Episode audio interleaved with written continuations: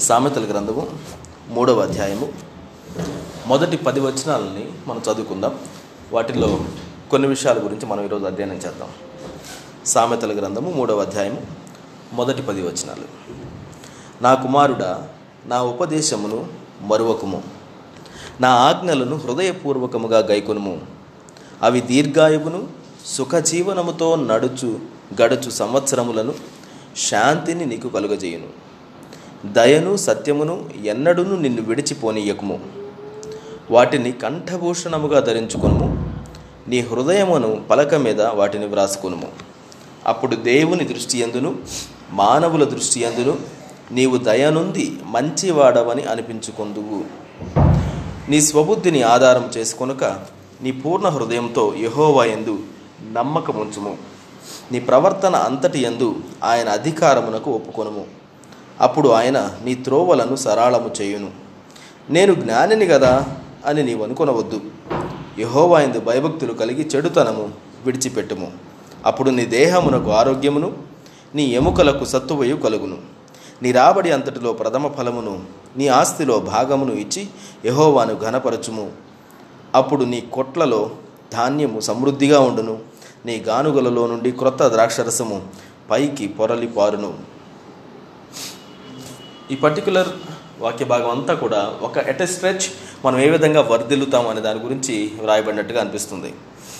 మనం ఏం చేయాలి ఏం చేస్తే మనం ఎలా ఉంటాము అనే దాని గురించి. అయితే దీనిలో స్పెసిఫిక్గా ఈరోజు ఐదవ వచనం ఆరవ వచనం ఈ రెండింటిని మనం కొంచెం దృష్టిలో పెట్టుకోవాలని చెప్పేసి ఆశపడుతున్నాను. నీ స్వబుద్ధిని ఆధారం చేసుకొనుక నీ పూర్ణ హృదయంతో యహోవాయందు నమ్మకముంచుము. నీ ప్రవర్తన ఎంతటి ఎందు? ఆయన అధికారమునకు ఒప్పుకొనుము. అప్పుడు ఆయన నీ త్రోవలను సరాళము చేయును.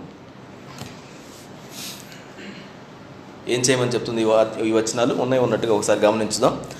నీ స్వబుద్ధిని ఆధారం చేసుకోవద్దు. స్వబుద్ధి అంటే? స్వతహాగా మనం కలిగి ఉన్నటువంటి మన బుద్ధి. ఏదైతే మనం మంచి వాళ్ళం అనుకుంటామో ఏదైతే మనకు తెలుసు అనుకుంటామో అది మన స్వబుద్ధి. మన నేచర్. ఇన్ ఇంగ్లీష్ బైబిల్లో కొన్నిసార్లు అండర్స్టాండింగ్ అని రాయబడి ఉంటుంది. అండర్స్టాండింగ్ దాన్ని ఆధారం చేసుకోవద్దు. అంటే డు నాట్ ట్రస్ట్ ఇట్ దాని మీద ఆదుకో ఆనుకోవద్దు.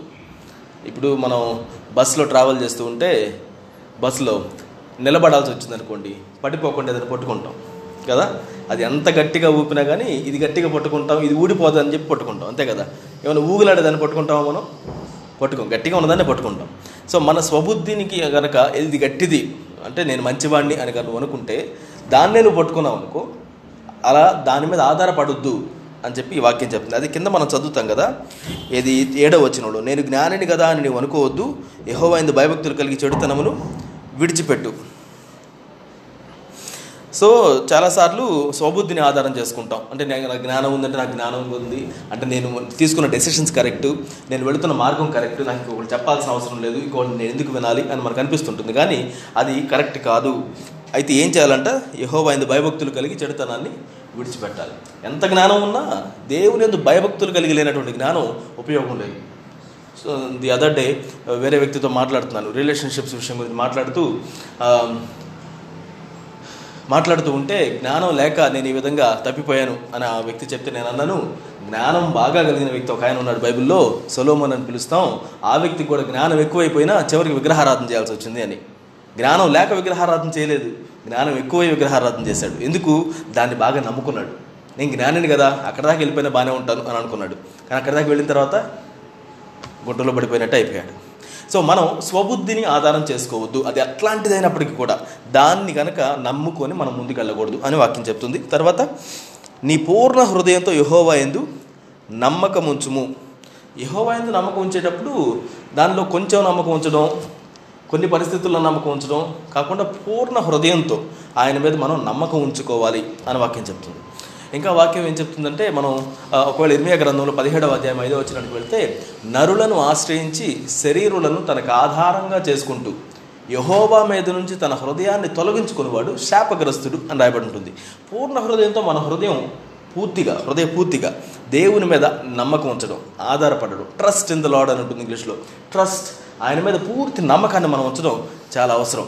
ఒకవేళ ఆయన మీద పూర్తి నమ్మకాన్ని ఉంచకపోతే వేరే వాటి మీద మనం నమ్మకాన్ని ఉంచాల్సి ఉంటుంది. మనుషుల మీద మన ఆస్తుల మీద మన అంతస్తుల మీద ఇంకా మరొక దాని మీద మన యొక్క మనస్సును మన హృదయాన్ని తొలగించుకుంటాం. వాక్యం ఏం చెప్తుందంటే అలా తొలగించుకున్నవాడు శాపగ్రస్తుడిగా మరి వర్ణించబడుతున్నాడు. ఇంకా ఇక్కడ ఏముంది? నీ ప్రవర్తన అంతటి ఎందు ఆయన అధికారములకు ఒప్పుకొనము. సో మన ప్రవర్తన మనకి ఇష్టం వచ్చినట్టుగా జరగాల్సింది కాదు ఆయన అధికారం క్రిందకి రావాలి. ఆయన అధికారం క్రిందకి ఆటోమేటిక్గా వచ్చేది కాదంట. ఆయన అధికారం క్రిందకి రావాలంటే మనం ఒప్పుకోవాలంట. It's an active participation from from our side నేను ఆయన చెప్పిన దానికి ఒప్పుకుంటేనే ఆయన అధికారం నా జీవితంలో నెరవేర్చబడుతుంది. ఆయన ఏదో అధికారం కలిగి ఉన్నాడు కాబట్టి నిరంకుశ పాలనలాగా మోనార్క్ లాగా ఆయన మనల్ని ట్రీట్ చేయడు. ఇప్పుడు కొంతమంది మోనాక్స్ ఉంటారు కొంతమంది నాయకులు ఉంటారు లీడర్స్గా ఈ మోనాక్స్ లాగా ఉండేటువంటి వాళ్ళు ఏం చేస్తారంటే మేము చెప్పింది జరగాల్సిందే నీకు ఇష్టం ఉన్నా ఇష్టం లేకపోయినా జరగాల్సిందే ఎందుకంటే నాకు అధికారం ఉంది కాబట్టి అని అంటారు. కానీ మన దేవుని యొక్క నాయకత్వం ఎలాంటిదంటే అది మోనాక్ లక్షణం కాదు అది నాయకుని లక్షణం. అంటే ఆయన అంటాడు ఇది చేస్తే మంచిదని చెప్తాడు. నాకు అధికారం ఉంది నువ్వు ఇది చేయాలని శాసిస్తున్నాను. కానీ చేయడం నీ వంతే. నువ్వు ఒప్పుకుంటే నువ్వు దాన్ని చేస్తావు.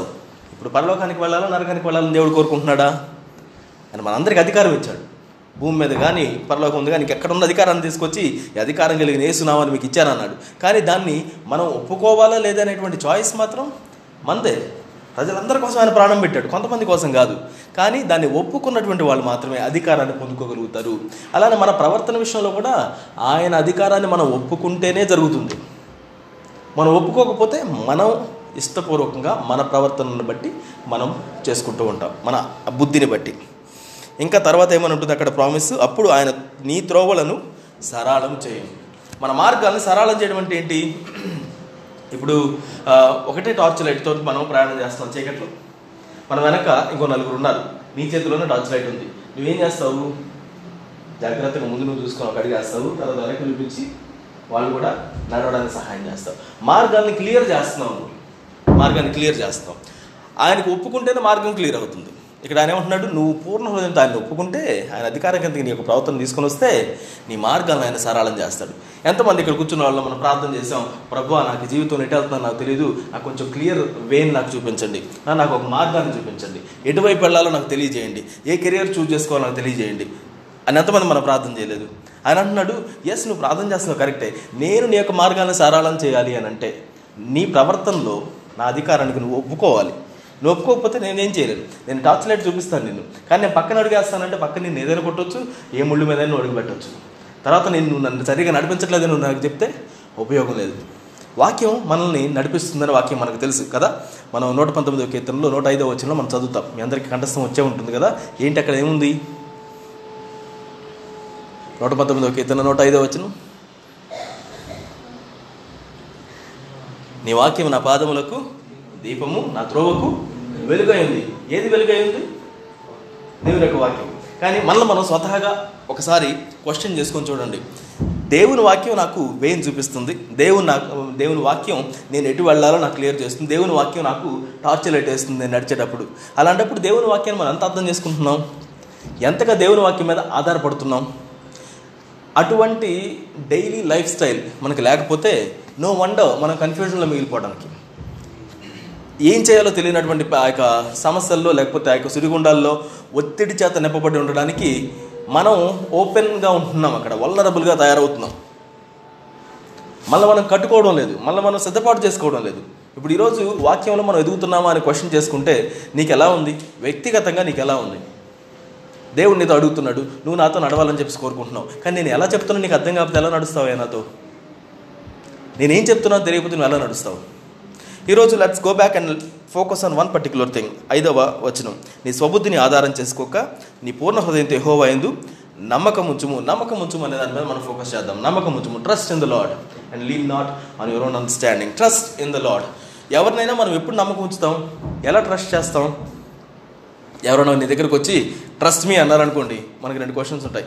ఎయిదర్ మనం ఎస్ నేను నిన్ను ట్రస్ట్ చేస్తాను అని ఆయన చెప్తాం. లేకపోతే నేను నిన్ను ఎందుకు ట్రస్ట్ చేయాలయ్యా అని అనుకుంటాం నేను నిన్ను ఎలా ట్రస్ట్ చేయాలి అని అనుకుంటాం. నా దేవుని ఎందు మనం నమ్మకం ఉంచాలి పూర్ణ హృదయంతో అని అంటే ఏం చేయాలి? ఎలా మనం ఆయన ట్రస్ట్ చేయగలుగుతాం? మనకు తెలియనటువంటి వారిని మనం నమ్మగలుగుతామా? స్ట్రేంజర్స్ తోటి మాట్లాడదని చిన్నపిల్లలు చెప్తాం. ఎవరైనా వస్తే వాళ్ళ దగ్గర మాట్లాడదు వాళ్ళు ఎవరైనా చాక్లెట్లు ఇస్తే తీసుకోవద్దు బిస్కెట్లు ఇస్తే తీసుకోవద్దు అని చెప్తారు. ఎందుకంటే strangers not knowing to us వాళ్ళు తెలియకపోతే వాళ్ళ దగ్గర నుంచి మన ప్రమాదం ఉందని అర్థం. వాళ్ళ గురించి మనకు అర్థం కాదు. వాళ్ళు ఎలాంటి వాళ్ళైనా వాళ్ళు ఎంత మంచి వాళ్ళైనా. తెలియకపోతే మనం వాళ్ళని నమ్మలేము. దేవుడి మీద మనం నమ్మకం ఉంచాలంటే దేవుడు తెలియకపోతే మనం ఆయన నమ్మగలుగుతామా? దేవుడు తెలియకపోతే నమ్మగలుగుతామా? నా దేవుడు తెలియకపోతే మనం నమ్మలేనట్లే. దేవుడు తెలియాలంటే ఏం చేయాలి మరి? ఎలా తెలుసుకుంటాం దేవుణ్ణి? నా we'll always go back to the word of God ఎందుకంటే వాక్యమే దేవుడై ఉన్నాడు అని మనకు వాక్యం క్లియర్గా చెప్తుంది. వాక్యమే దేవుడై ఉన్నాడు. ఆ వాక్యమే శరీరధారిగా కృపాసత్య సంపూర్ణుడిగా మన మధ్యకు దిగువచ్చాడు. నా అటువంటి ఏమంటాం ఆశీర్వాదకరమైనటువంటి వాక్యాన్ని దేవుడుగా ఉన్నటువంటి వాక్యాన్ని దేవుడు మన చేతిలో పెడితే ఈరోజు దానిని మనం ఏ విధంగా తెలుసుకుంటున్నాం? ఏ విధంగా అంటే వాక్యం ద్వారా దేవుణ్ణి అర్థం చేసుకోగలుగుతున్నాం? ఒకవేళ ఆ విధంగా అర్థం చేసుకోలేదనుకోండి మనం ఆయన నమ్మడం కుదరదు. కెనాట్ హ్యాపెన్ కెనాట్ హ్యాపెన్ మనం వాక్యం చదివేటప్పుడు చాలాసార్లు ఏమంటామంటే "ఆ, దేవా నాకు ఏదైనా వాగ్దానం ఇవ్వండి వాక్యాలు చదువుతారు. లేకపోతే నాకు ఏదైనా ఆశీర్వాదాన్ని చూపించాలని వాక్యం చదువుతాం. నాకు ఏదైనా వే అవుట్ చూపించాలని వాక్యం చదువుతాం. కానీ దేవా నేను నిన్ను అర్థం చేసుకోవాలని వాక్యం చదవడం మనకి ఇంకా జరుగుతుందా మన జీవితంలో? నిన్నే నిన్ను నేను అర్థం చేసుకోవాలనుకుంటున్నాను. I want to know you ఆయన ఎంతగా తెలుసుకుంటావో అంతగా నమ్మగలుగుతావు. ఎంతగా నమ్మగలుగుతావో అంతగా మార్పు నీ జీవితంలో జరుగుతున్నాయి. చక్కగా నడవగలుగుతావు. ఆయన్ని తెలుసుకునేటువంటి విషయంలో ఆయన్ని బాగా నమ్మడం చాలా అవసరం. ఈరోజు ఒక పర్టికులర్ ఉదాహరణ తీసుకొని దీనికి సంబంధించినటువంటి విషయాలను అర్థం చేసుకోవడానికి ప్రయత్నిద్దాం. మనం రాజుల గ్రంథంలో నయమాను అనేటువంటి ఒక వ్యక్తి గురించి చదువుతాం. రెండవ రాజుల గ్రంథము. ఐదవ అధ్యాయంలో మనకి ఈ వ్యక్తి కనపడతాడు. రెండవ రాజుల గ్రంథము ఐదవ అధ్యాయము. నయమాను ఈ నయమాను ఎవరు? మీ అందరు వినే ఉంటారు కదా నయమాన్ గురించి. ఎవరండి నయమాన్? ఒక సైన్యాధిపతి కమాండర్. ఓకే ఇంకా? ఏ దేశానికి కమాండరు? సిరియా. సిరియా దేశానికి కమాండర్గా ఉన్నాడు. అతనుకున్నటువంటి ప్రాబ్లం ఏంటి? కుష్టి రోగం ఉంది. లెప్రసీ. అప్పట్లో లెప్రసీ అంటే ఇప్పటికి కోవిడ్ కంటే దారుణం. ఎప్పటికంటే కోవిడ్ ఉంటే ఒక రూమ్లో పడేస్తామేమో అప్పట్లో లెప్రసీ వస్తే ఊరు బయట పడేస్తారు. మరలా ఊర్లోకి రానివ్వరు. ఈయన దాన్ని దాచిపెట్టుకుని దాచిపెట్టుకుని ఉన్నత పదవిలో ఉన్నాడు కానీ దాచిపెట్టుకొని కొనసాగుతున్నాడు.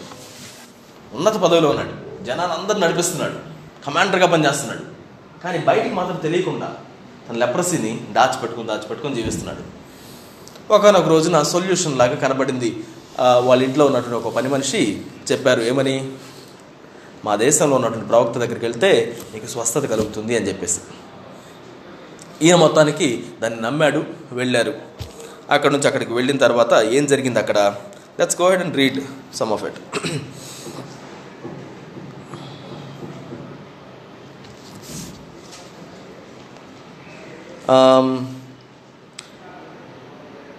మూడవ వచనం నుంచి చదువుతున్నాం. అది షోమ్రోనులో ఉన్న ప్రవక్త దగ్గర నా ఏలినవాడు ఉండవలనని నేనెంతో కోరుకొనుచున్న కోరుచున్నాను. అతడు నా ఏలినవానికి కలిగిన కుష్ఠరోగమును బాగు చేయనని తన యజమానురాలితో అనెను. నయమాను రాజు వద్దకు పోయి ఇస్రాయేలు దేశపు చిన్నది చెప్పిన మాటలను అతనికి తెలియజేయగా సిరియా రాజు నేను ఇస్రాయేలు రాజునకు దూత చేత పత్రిక పంపించదనని ఆజ్ఞ ఇచ్చిన కనుక అతడు ఇరువది మణుగుల వెండియు లక్ష ఇరువది వేల రూపాయల బంగారును పది దుస్తుల బట్టలను తీసుకొని పోయి ఇస్రాయేలు రాజునకు పత్రికను అప్పగించను. ఆ పత్రికలో ఉన్న సంగతి ఏదనగా నా సేవకుడైన నయమానునకు కలిగిన కుష్ఠరోగమును నీవు బాగు చేయవలనని ఈ పత్రికను అతని చేత నీకు పంపించుచున్నాను పంపించి ఉన్నాను. ఇస్రాయల్ రాజు ఈ పత్రికను చదివి వస్త్రములు చింపుకొని చంపుటకును బ్రతికించుటకును నేను దేవుడనా? ఒకనికి కలిగిన కుష్ఠరోగమును మాన్పమని నా యొద్దకు ఇతడు పంపుట ఏమి? నాతో కలహమునకు కారణం అతడు వెతుకుచు ఎట్లు వెతుకుతున్నాడో మీరు ఆలోచించుడని నేను. ఇస్రాయేలు రాజు తన వస్త్రములను చింపుకొనిన సంగతి దైవజనుడైన ఎలీషాకు వినబడినప్పుడు అతడు నీ వస్త్రములు నీవెందుకు చింపుకుంటివి? ఇస్రాయేలులో ప్రవక్త ఒకడున్నాడని అతనికి తెలియబడినట్లు అతన్ని నా యొద్దకు రానిమ్ము అని రాజునకు వర్తమానం చేసెను. నాయమాను గుర్రములతోనూ రథములతోనూ వచ్చి ఎలీషా ఇంట ద్వారమున ముందర నిలిచి ఉండగా ఎలీషా నీవు యోర్ధాను నదికి పోయి ఏడు మారులు స్నానం చేయుము. నీ ఒళ్ళు మరలా బాగై నీవు శుద్ధుడవగదువని అతనితో చెప్పుటకు ఒక దూతను పంపెను. ఏం జరిగిందండి ఇక్కడ?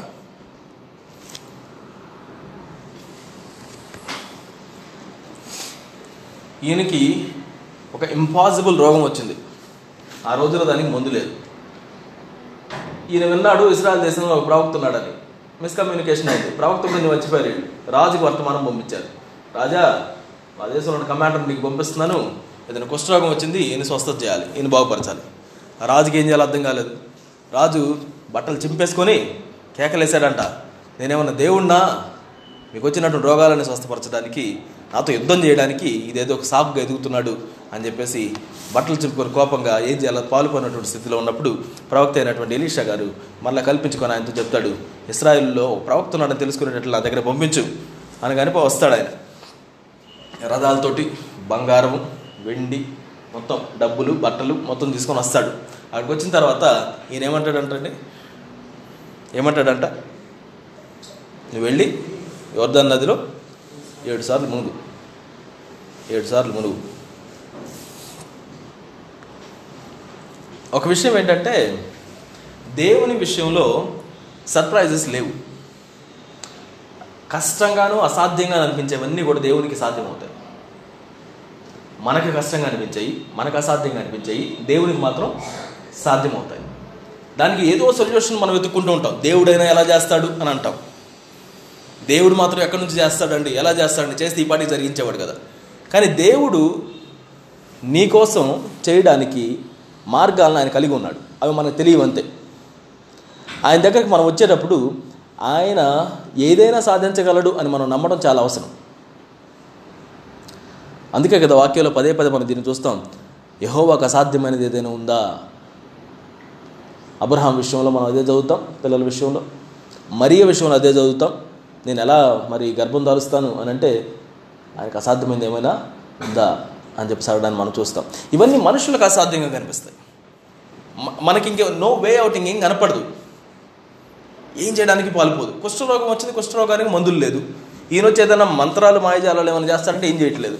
ఈయన వెళ్ళి ఒట్టిగా మా దానిలో మునగమంటున్నాడు. రోజు బరిగొడ్లు మునుగుతూ ఉంటాయి మనుషులు మునుగుతూ ఉంటారు. వాళ్ళకి జరుగుతుంది అక్కడ? ఈ మనిషి ఇప్పుడు వచ్చి దానిలో మునగమంటాం ఏంటి?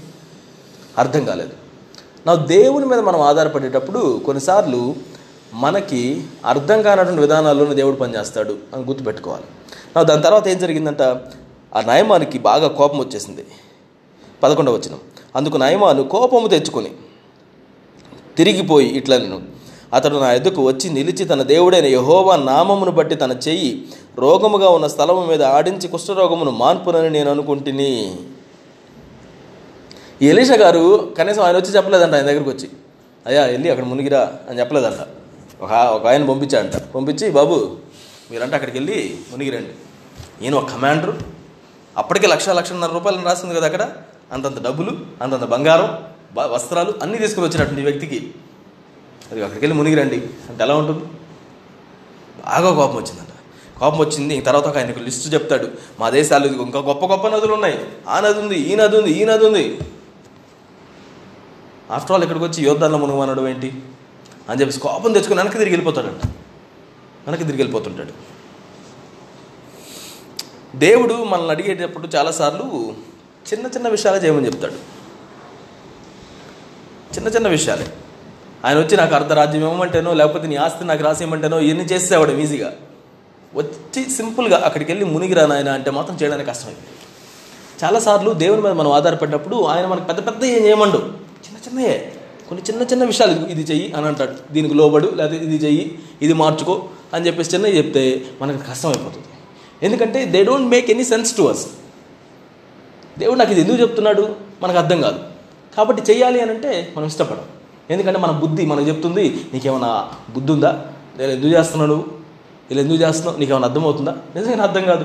నయమానికి ఏం అర్థం అవుతుంది వెళ్ళి నీళ్ళలో మునగమంటే ఆయన అనుకున్నాడంట. ఆ ప్రవక్త నా దగ్గరకు వచ్చి నా దగ్గర నా ముందు నిల్చొని నాకు జబ్బుగా ఉన్న ప్రదేశం మీద చేయాడించి చెయ్యి నామలో ప్రార్థన చేస్తే నా జబ్బు పోతుందేమో. ఆయన ఎక్స్పెక్ట్ చేశాడు.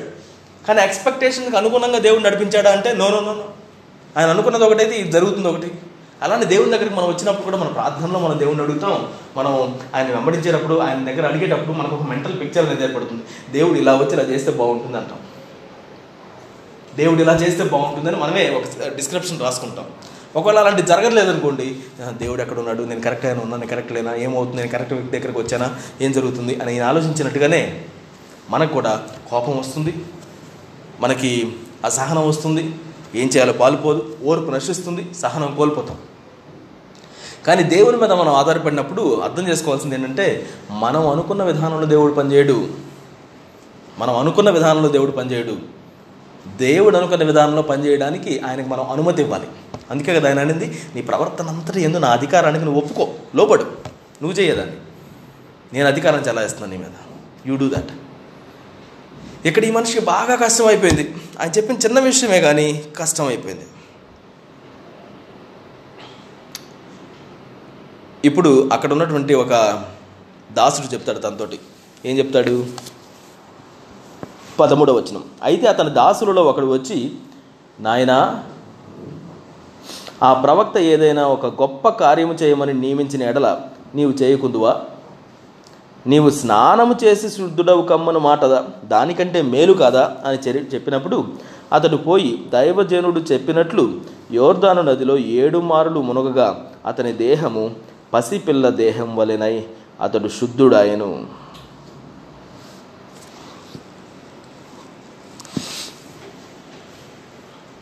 ఆయన వచ్చి బుద్ధి చెప్పాడంట ఆయన దగ్గరకు వచ్చి అయ్యా నాయన పెద్దది ఏదైనా చేయమంటే చేసేవాడు కదా ఏంటిది నీకున్నటువంటి సిటిజన్షిప్ మార్చుకొని ఇస్రాయల్ దగ్గరికి వచ్చి పోరాడమంటే చేసేవాడువేమో నీ దగ్గర ఉన్నటువంటి ఆ బానస పిల్లల్ని పంపించమంటే పంపించేవాడువేమో ఇంకేదైనా చేయమంటే చేసేవాడువేమో ఆయన ఆయన అడిగింది ఏముంది?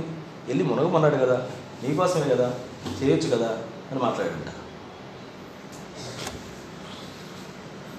కొన్నిసార్లు మన జీవితంలో ఎవరన్నా దేవుడు చెప్పింది దాన్ని చేయకపోతే వాళ్ళని ప్లీజ్ చేయడం కంటే వాళ్ళకి సరైన సలహా ఇవ్వడం చాలా మంచిది.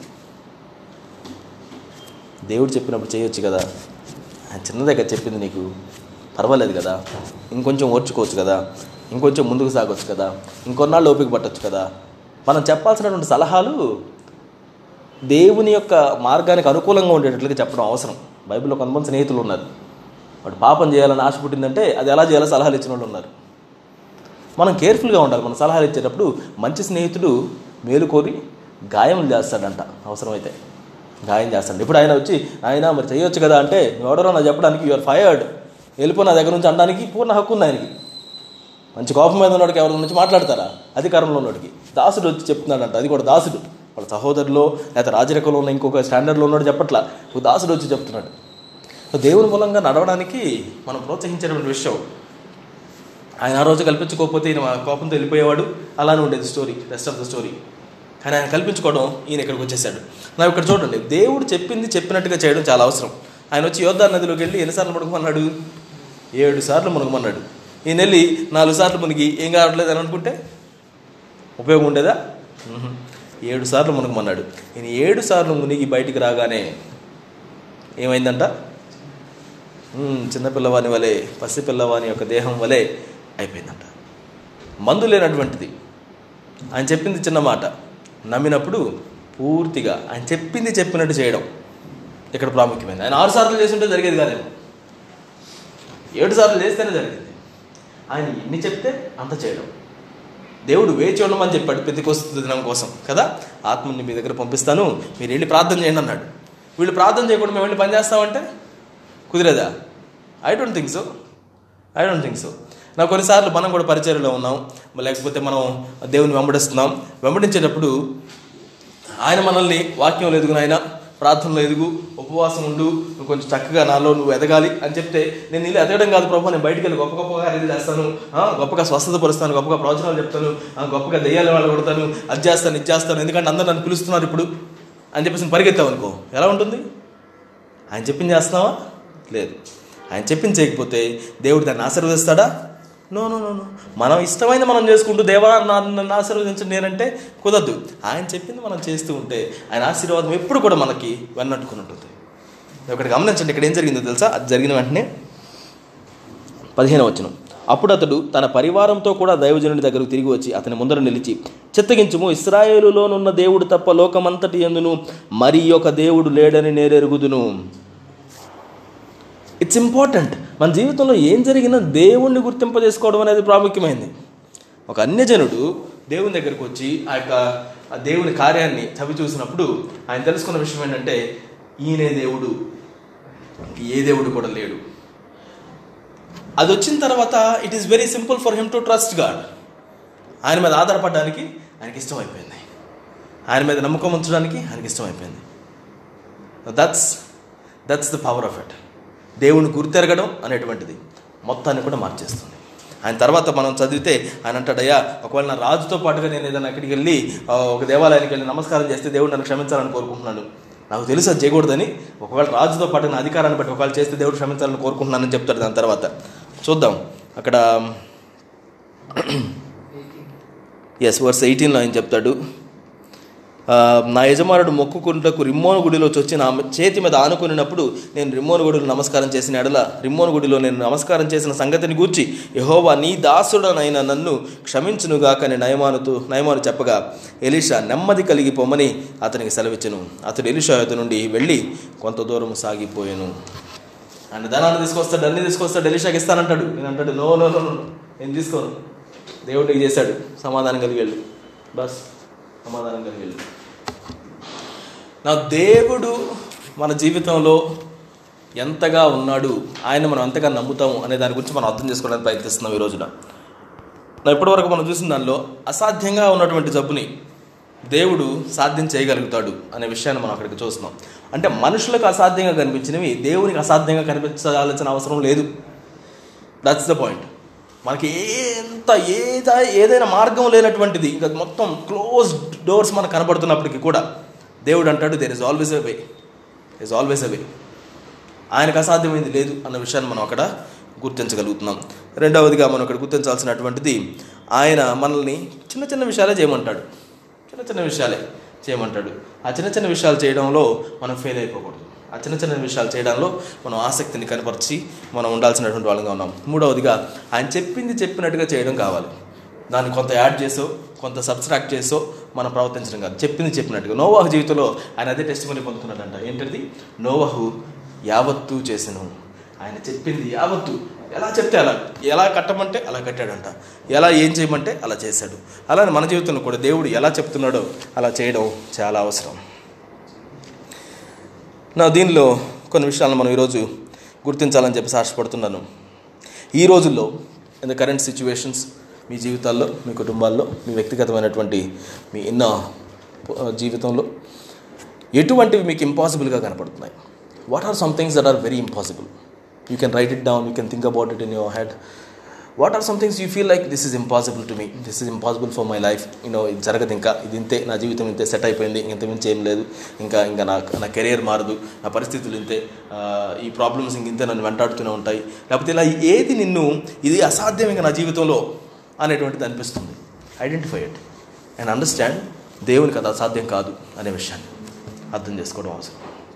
రెండవదిగా దేవుడు నిన్ను ఏం చేయమని కోరుతున్నాడు? దోస్ లిటిల్ లిటిల్ థింగ్స్ ఏం చేయమని దేవుడు ఆశపడుతున్నాడు? ఇంకెవరైనా క్షమించమని దేవుడు కోరుకుంటున్నాడా? ఇంకెవరైనా రీచ్ అవుట్ చేయమని కోరుకుంటున్నాడా? లేకపోతే ప్రార్థనలో సమయాన్ని గడపాలని కోరుకుంటున్నాడా? వాక్యం నేర్చుకోవడంలో సమయాన్ని గడపాలని ఆశపడుతున్నాడా? ఏం చేయమని దేవుడు నేను కోరుకుంటున్నాడు? Is asking you to spend your little time with him పర్సనల్గా is do is asking you to get away from the network get away from the internet get away from from those you know video streams ఏది నిన్ను చేయమంటున్నాడు? దేనికి నువ్వు బానిస కాకుండా ఉండాలని చెప్పి చిన్న చిన్న వాటిని దేవుడు కోరుకుంటున్నాడు ఇప్పుడు. అది మనం చేయకపోతే మనమే ప్రమాదంలో చిక్కుకుంటున్నాం. ఆ వ్యక్తి కనుక చిన్నదే చెప్పాడు కానీ ఆ చిన్నది చేయడానికి ఆయన కోపపడి వెళ్ళిపోతున్నట్టుగా కొన్నిసార్లు మనకు కూడా వెరీ సింపుల్గా దేవుడు చెప్పిన దాన్ని మనం దూరంగా పెట్టేసేసి ఏదో చేయడానికి ప్రయత్నిస్తుంటాం but today maybe the Lord is asking you ఇదిగో ఇంకేదైనా పెద్దది అడిగితే నువ్వు చేయిపోయి ఉండేవాడుగా చేసేవాడు కదా? చిన్నదే నేను అడుగుతుంది.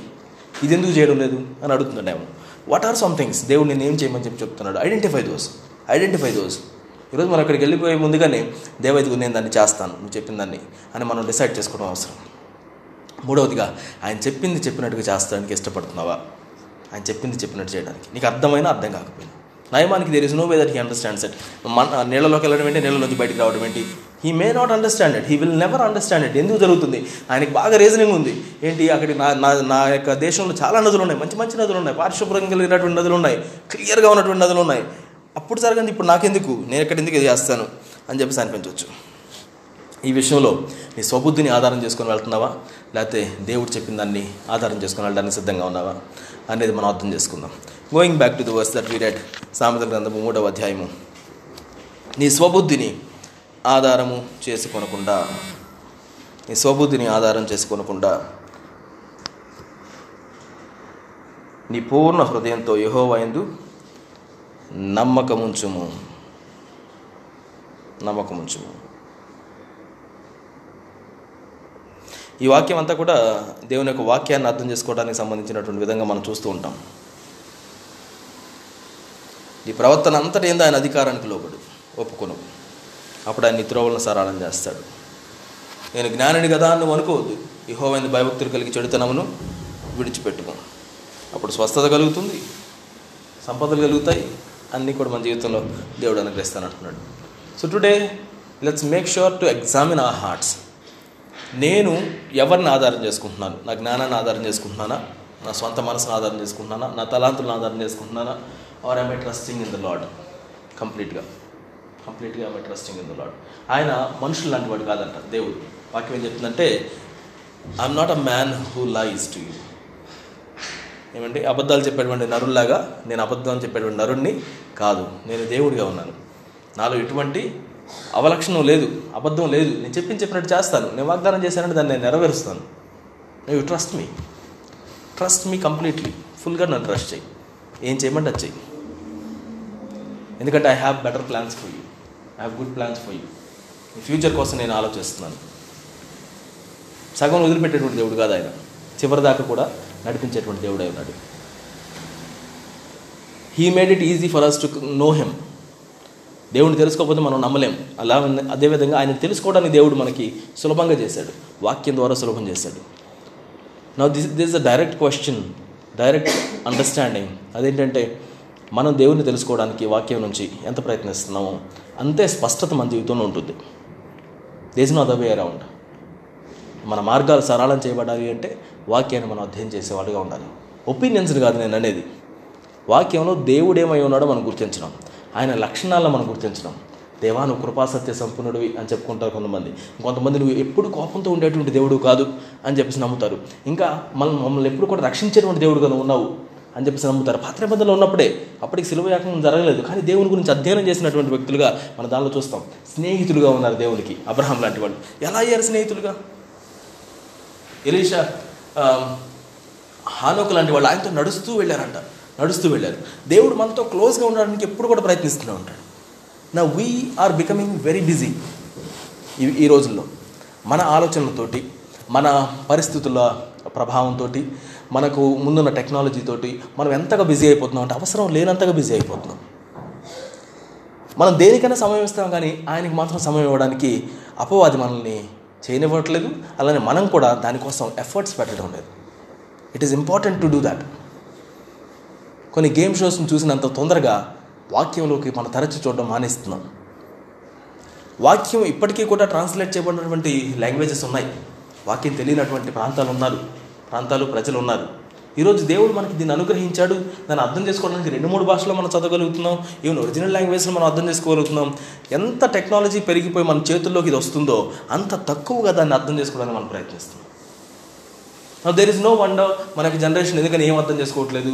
ఎందుకు కూడా డీప్గా దేవుణ్ణి ఎదగడం లేదు. పాత వాళ్ళు ఎంత చక్కగా ఉండేవాళ్ళని మనం అనుకుంటున్నాం ఈరోజు. కానీ మనం ఎందుకు ఉండలేకపోతున్నాం అని అంటే we're not depending on what the Lord is asking us to do the simple things take time for me get away for me sit with me I'll teach you sit with me I'll teach you ఇప్పుడు నేను ఏదైనా ఒకటి నేర్చుకోవాలనుకుంటున్నాను ఒక instrument నేర్చుకోవాలనుకుంటున్నాను keyboard నేర్చుకోవాలనుకుంటున్నాను ఎవరైనా బాగా keyboard play చేయగలిగినటువంటి ఒక వ్యక్తి బాగా ఫేమస్గా ఉన్న వ్యక్తి ఇదిగో నేను రోజుకి ఒక వారంలో ఒక గంట సేపు నీకు టైం ఇస్తానంటే ఎలా ఫీల్ అవుతాం మనం? ఎలా ఫీల్ అవుతాం? అది ఫ్రీగా నేను చెప్తానంటే ఎలా ఫీల్ అవుతాం? కదా? వీ వాంట్ బి దేర్ దాన్ని మిస్ చేసుకోం. అన్నింటిని పక్కన పెట్టుకుంటాం. నాకు ఒక క్లాస్ ఉందని నేను చెప్పుకుంటాం. ఇంకా పది మందికి చెప్పుకుంటాను నేను ఒక మీటింగ్లో ఉన్నాను ఇంకో గంట సేపు నన్ను గదిలించొద్దని చెప్తాం. The more prioritise we give it to something the better we listen and learn from it దేవుని యొక్క సన్నిధికి మనం అదే విధంగా స్థానాన్ని మనం ఇచ్చినప్పుడు దాని నుంచి మనం పొందుకునేది కూడా అంతే ఉంటుంది. So prioritise your time with God అనుదినం ఆయన యొక్క గడప ఏదో కూర్చొని నేర్చుకునేటువంటి వాళ్ళు ధన్యులు అని వాక్యం చెప్తుంది సో మనం దేవుని యొక్క వాక్యాన్ని తెలుసుకోకుండా we will never never have clarity over our walk in a daily life ఈ విషయాన్ని అర్థం చేసుకోవాలి. నాకు చాలామంది వాక్యం అంటే వాక్యం బోధించడానికి చదువుతారు. వాక్యాన్ని అర్థం చేసుకోవడానికి దానిలో ఉన్న విషయాలు తెలుసుకోవడానికి చదువుతారు. అలా కాకుండా దేవుని సన్నిధిలో ఆయన్ని అర్థం చేసుకోవడానికి దేవా నాకు సహాయం చేయండి నిన్ను అర్థం చేసుకోవాలనుకుంటున్నాను. అని చెప్పేసి ఆయన యొక్క లక్షణాలను అర్థం చేసుకోవాలి. అక్కడ నుండే మన యొక్క ఆరాధన అక్కడ నుండే మన యొక్క ప్రార్థన అక్కడ నుండే మన యొక్క డెసిషన్ మేకింగ్ రావాలి. దేవుడు ఏమై ఉన్నాడో మనం అర్థం చేసుకుంటే మనం ఎవరో మనం అర్థం చేసుకోగలుగుతాం. ఎందుకంటే మనం ఆయన రూపంలో ఆయన పోలిక చొప్పున తయారు చేయబడ్డాం. ఆ నయమాను దేవుని యొక్క హస్తం తన జీవితంలో చూసిన వెంటనే ఆయన అన్నాడు ఈ దేవుడు తప్ప ఇంకే దేవుడు కూడా లేడు. I want to obey him I want to trust him నేను ఆ దేశానికి వెళ్ళిపోతున్నాను. అక్కడ నేనేం యాజకుల దగ్గర నేను వెళ్ళను. But I trust him I trust him ఒకవేళ ఆయన వ్యతిరేకంగా నేను చేయాల్సి వస్తే కూడా నన్ను క్షమించాలని కోరుకుంటున్నాను. ముందుగానే ముందుగానే దేవుని మనం అర్థం చేసుకున్నప్పుడు ఏం చేయకూడదు దేవుడు మనకు క్లియర్గా చెప్తాడు. ఏం చేయకూడదో చెప్తాడు. అప్పుడు మనం డెసిషన్స్ తీసుకోవాల్సి ఉంటుంది. ఈరోజు వింటానికి చాలా బాగుంది ఇదంతా. ఆయన మీద నమ్మకం చెప్పకపోతే మనం సరైనటువంటి విధంగా మనం ఎదగలేమని అర్థం అవుతుంది బట్ మనం ఏం చేయాలని దేవుడు ఆశపడుతున్నాడు? వ్యక్తిగతంగా నువ్వేం చేయాలని దేవుడు కోరుకుంటున్నాడు? ఆ స్మాల్ స్మాల్ థింగ్స్ ఏంటి? అనే విషయాన్ని కొంచెంసేపు దేవుని యొక్క సన్నిధిలో మన ప్రార్థనాపూర్వకంగా దేవుడిని అడుగుదాం. దేవుని తెలియజేసే వాటిని రాసి పెట్టుకోండి గుర్తుపెట్టుకోండి ఏదైనా విధంగా దేవా నా జీవితంలో నా ప్రవర్తనలో మార్పు కలగాలని చెప్పేసి నేను ఆశపడుతున్నాను. నా ప్రవర్తన ఎంతటి ఎందు నీ అధికారానికి నేను ఒప్పుకుంటున్నాను ప్రభు అని చెప్పేసి నిన్ను నువ్వు దేవునికి అర్పించుకో. దేవుడు మన జీవితం ద్వారా మహిం పొందుతాడు. అంత మాత్రమే కాదు మనకి స్పష్టత మనకి దేవుడు అనుగ్రహిస్తాడు. అసాధ్యంగా మనకు అనిపించే వాటన్నిటిలోంచి కూడా సాధ్యాన్ని ఆయన మనకు చూపిస్తాడు. ఇదిగో this is how you do it అని చెప్పి దేవుడు మనకు తెలియజేస్తాడు. దేవుడు చెప్పింది చెప్పినట్టు చేయడానికి నేను సిద్ధంగా ఉన్నాను ప్రభు అని చెప్పి మనం తీర్మానం చేసుకున్నాం ఈ సమయంలో. Let's go ahead and talk to the Lord దేవుడు మన మధ్యలో ఉన్నారు. ఆయన మనతో మాట్లాడుతున్నారు. దేవా నాకు మంచి చదువునిచ్చావు చదవగలుగుతాను. అయినా కూడా నేను చదవట్లేదు. మంచిగా అర్థం చేసుకోగలుగుతాను మంచి బుద్ధినిచ్చావు నువ్వు. అయినా కూడా నువ్వేం చెప్తున్నావు నేను వినడం లేదు. దేవుని స్వరం వినడం ఎలా అని మీరు మాకు నేర్పించారు. అనుభవపూర్వకంగా మేము తెలుసుకున్నాం. బట్ ఈవెన్ నా we fail to sit in your presence we don't want do that Lord మా జీవితంలో సా- కొన్నిటిని కోల్పోయినప్పుడు మేము వచ్చి ఈ సన్నిధిలో కూర్చొని ఉంటాం. But that is not what we want do now we want to depend on you we want to depend on you we want to trust you from all of our hearts మేము మీ మీద నమ్మకం వచ్చారని కోరుకుంటున్నాం. తీర్మానం చేసుకుందాం.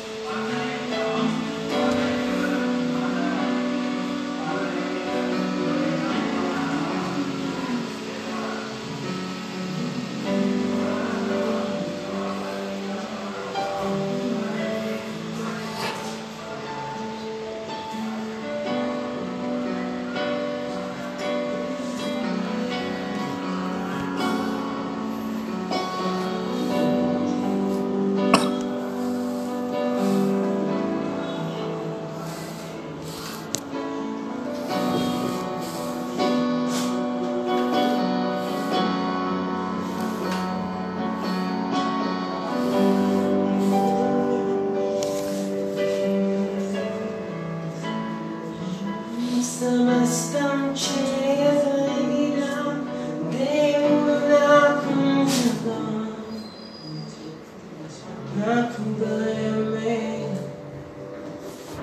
నాకు దిగులే సమస్తం